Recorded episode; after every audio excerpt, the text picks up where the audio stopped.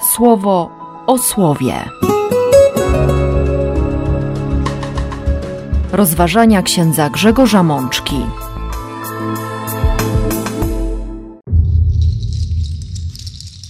Dziewiętnasta niedziela zwykła, rok C.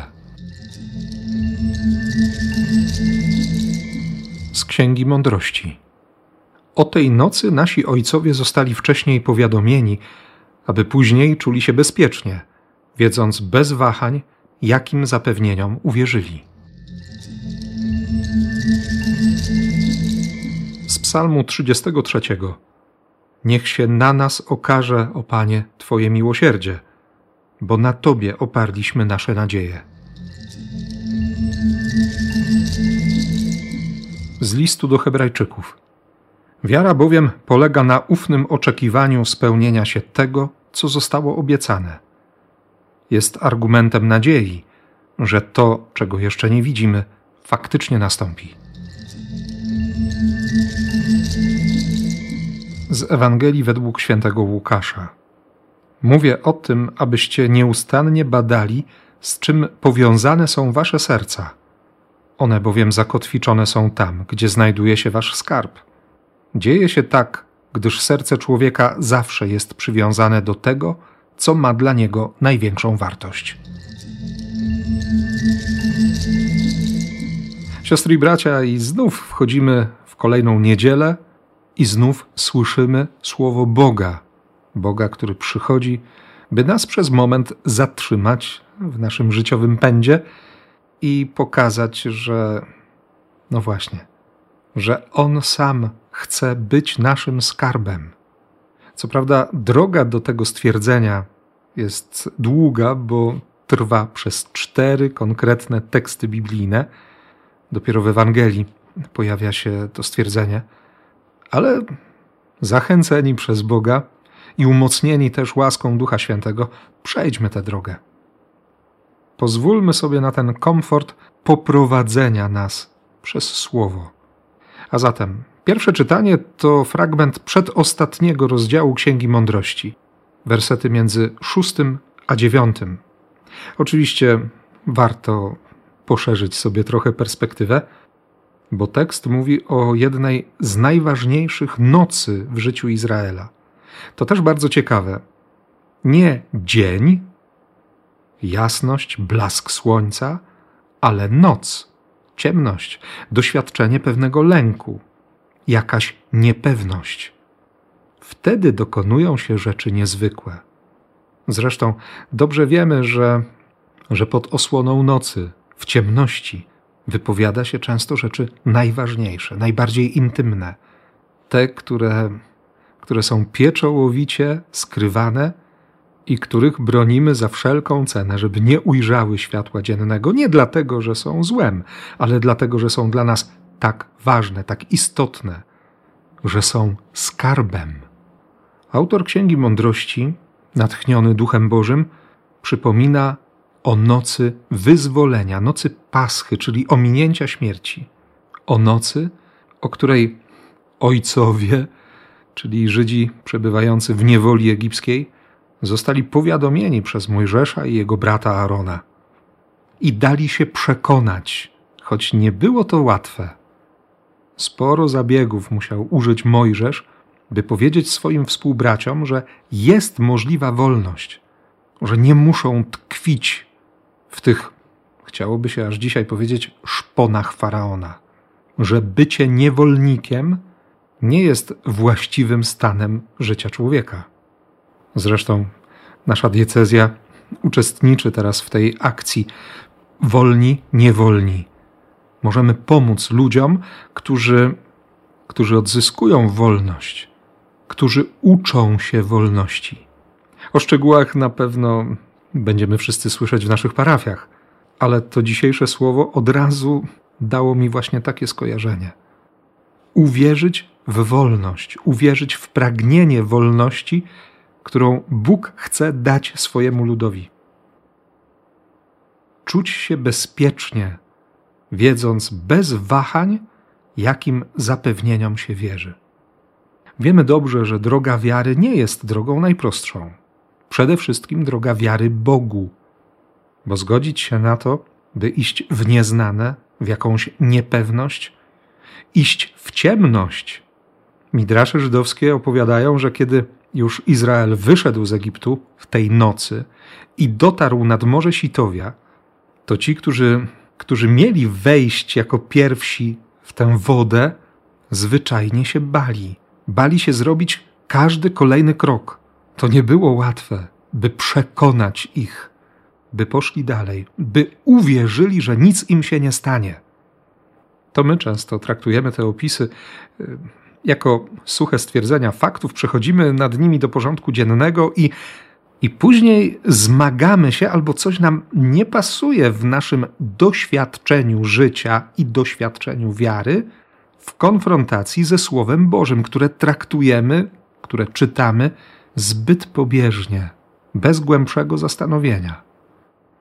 Chciałoby się powiedzieć, przyjmujemy na wiarę, ale bez zatrzymania się i wejścia trochę w skórę tamtych ludzi, w ich myślenie, w ich przeżywanie wiary.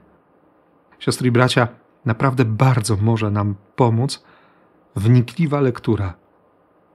Dlatego zachęcam, zapraszam Was wszystkich i robię to zresztą bardzo często do szukania rozmaitych komentarzy, wyjaśnień tego słowa, do sięgania również do tekstów ojców Kościoła, którzy z ogromną pieczołowitością w niezwykłej Bożej mądrości, w Duchu Świętym, słuchali, medytowali i dzielili się odkryciem Pisma Świętego. Słowa, które daje odpowiedzi na wszystkie najważniejsze pytania ludzkości. A kolejnym z tych słów, zachęcającym do uwielbienia Boga, jest Psalm 33.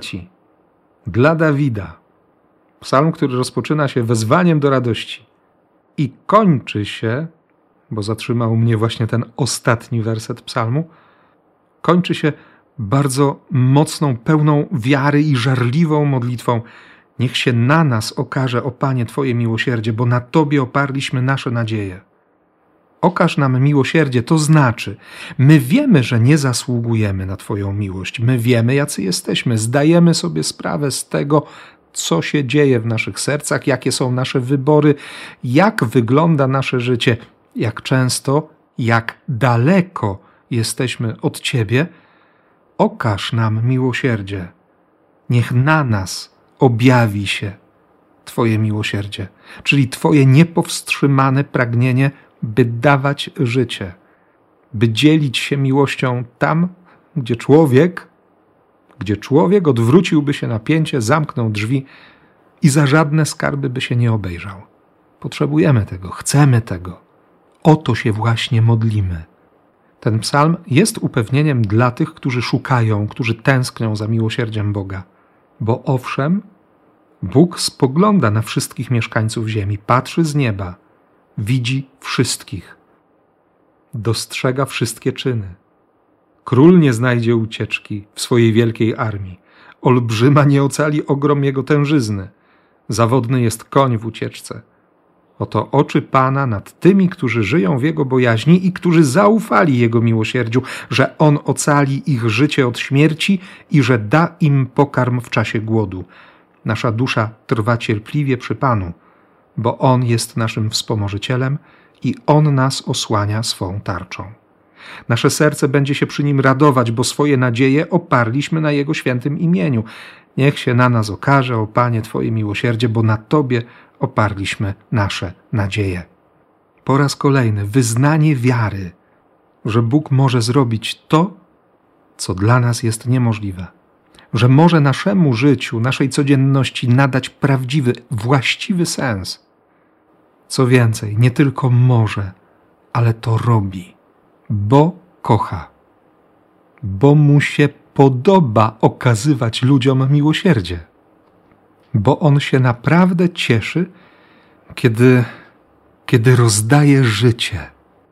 Dlatego w drugim czytaniu autor listu do Hebrajczyków w jedenastym rozdziale mówi, na czym polega wiara Bogu i uzasadnia swoją argumentację przykładem choćby Abrahama, choć e, wielu bohaterów wiary umieścił jeszcze wcześniej, przed wspomnieniem Ojca wiary. Wiara polega na ufnym oczekiwaniu spełnienia się tego, co zostało obiecane. Jest argumentem nadziei, że to, czego jeszcze nie widzimy, faktycznie nastąpi. Wiara biblijna, wiara Bogu. Oczywiście są rozmaite rodzaje wiary. Może być wiara ślepa, może być naiwna, może być życzeniowa i, i żadna z nich nie ma zastosowania w relacji z Panem Bogiem, a przynajmniej nie powinna się pojawić. Choć różnie to też z nami bywa. Wiara Bogu jest wiarą niezwykle rozumną, jest wymagająca. To konkretna praca. Bo owszem, można sobie wmawiać cokolwiek, można wierzyć w cokolwiek, Mówią niektórzy, że kiedy przestajemy wierzyć Bogu, jesteśmy w stanie uwierzyć we wszystko, a co gorsza, jesteśmy w stanie uwierzyć wszystkim. Wiara Bogu polega na przyjęciu Jego słowa, na przejęciu się tym, co Bóg mówi i na konkretnej, osobistej odpowiedzi zanurzonej w wierze Kościoła. Dlatego autor listu przypomina osobę Abla, przypomina Henocha, który prawdopodobnie został w niebo wzięty jako pierwszy z ludzi, a przynajmniej takie świadectwo daje pierwsze przymierze, Stary Testament. Potem pojawia się kilka słów o Noem i wreszcie na scenę w tym jedenastym rozdziale listu do Hebrajczyków wchodzi Abraham.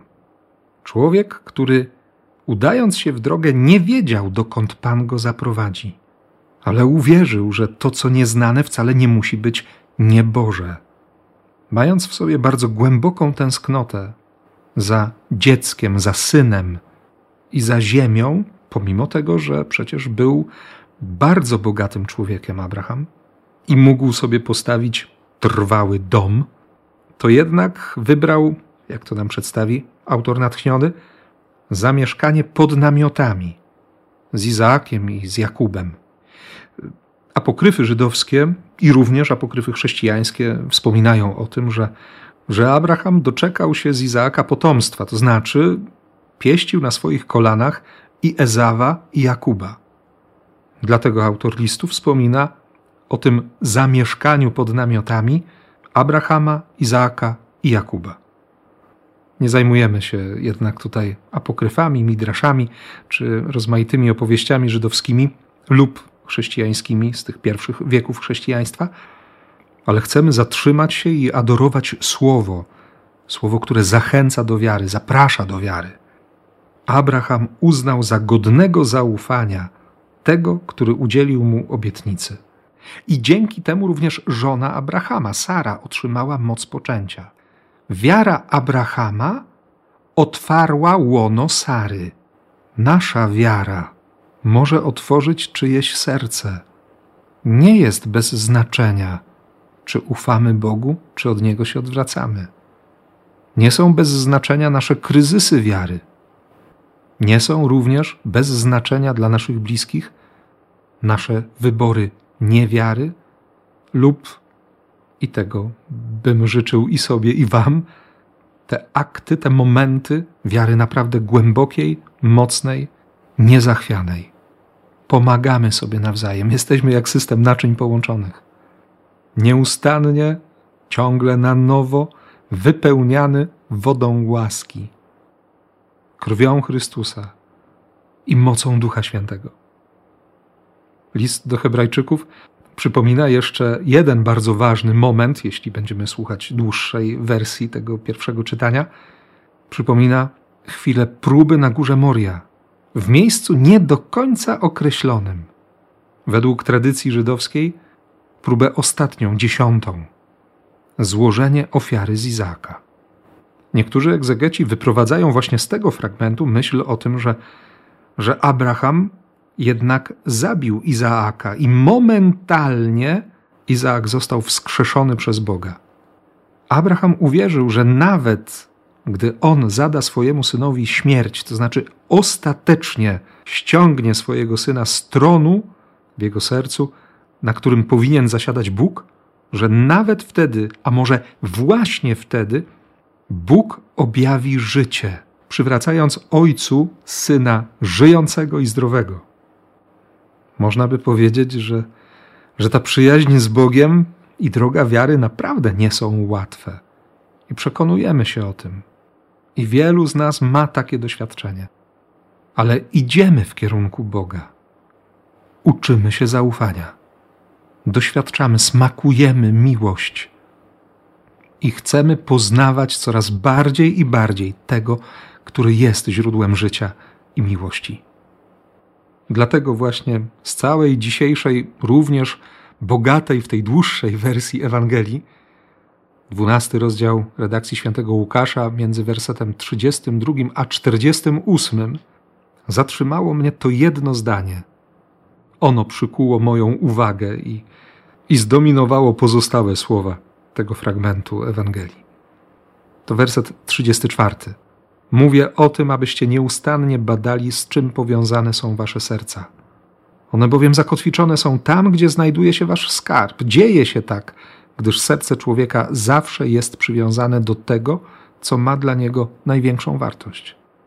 Bardzo konkretne pytanie o, o skarb, o to, co ma dla mnie, co ma dla ciebie, siostro i bracie, największą wartość, bez czego nie możemy żyć. Jezus zachęca, Jezus nakazuje. Badajcie nieustannie, z czym powiązane są wasze serca. Zrozumcie, jak ważne jest zachowywanie tej nieustannej gotowości. Piotr słucha tego wszystkiego i zadaje pytanie: Panie, czy ta przypowieść jest na pewno dla nas? Czy przypadkiem jej adresatami nie są inni? Na marginesie tylko wtrącę, że, że korzystam z nowego przykładu dynamicznego. W liturgii, w Eucharystii usłyszymy trochę inne tłumaczenie Biblii Tysiąclecia. Jezus wtedy na to odpowie: w dniu mojego powrotu prawdziwie okaże się, który z was, moich sług, był wierny i roztropny. Wtedy zweryfikuję, czy ci, którym przydzieliłem zadanie karmienia innych współsług, dawali im właściwy pokarm w stosownym czasie. Co jest tym pokarmem? Przede wszystkim Słowo Boga, Ewangelia.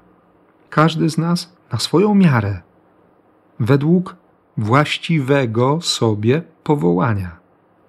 Tym bardziej, że kilka zdań później Jezus zaznaczy: Od każdego bowiem, komu wiele powierzyłem, będę również wiele wymagać. Jakkolwiek by to słowo nie stawiało trochę na baczność, albo przynajmniej nie powodowało jakiegoś niepokoju, to jednak przede wszystkim, naprawdę przede wszystkim, w tym słowie jest nadzieja, bo On naprawdę nam wierzy, ufa i daje nieprawdopodobnie wiele nasze życie. On ofiaruje łaskę bez granic, miłość bez granic, życie bez granic, życie na wieczność. Pojawia się jedynie pytanie, co my z tym robimy. Dlatego warto po raz kolejny zatrzymać się przy tym słowie. Czy dziś, czy jutro, czy w kolejnych dniach i pomyśleć o tych naszych skarbach, o ludziach, o sprawach, o rzeczach, o tym, do czego przywiązane jest nasze serce, z czym powiązane, z kim powiązane jest nasze serce. Gdzie ta kotwica serca się znajduje? Co ma dla nas największą wartość? Kto ma dla nas największą wartość?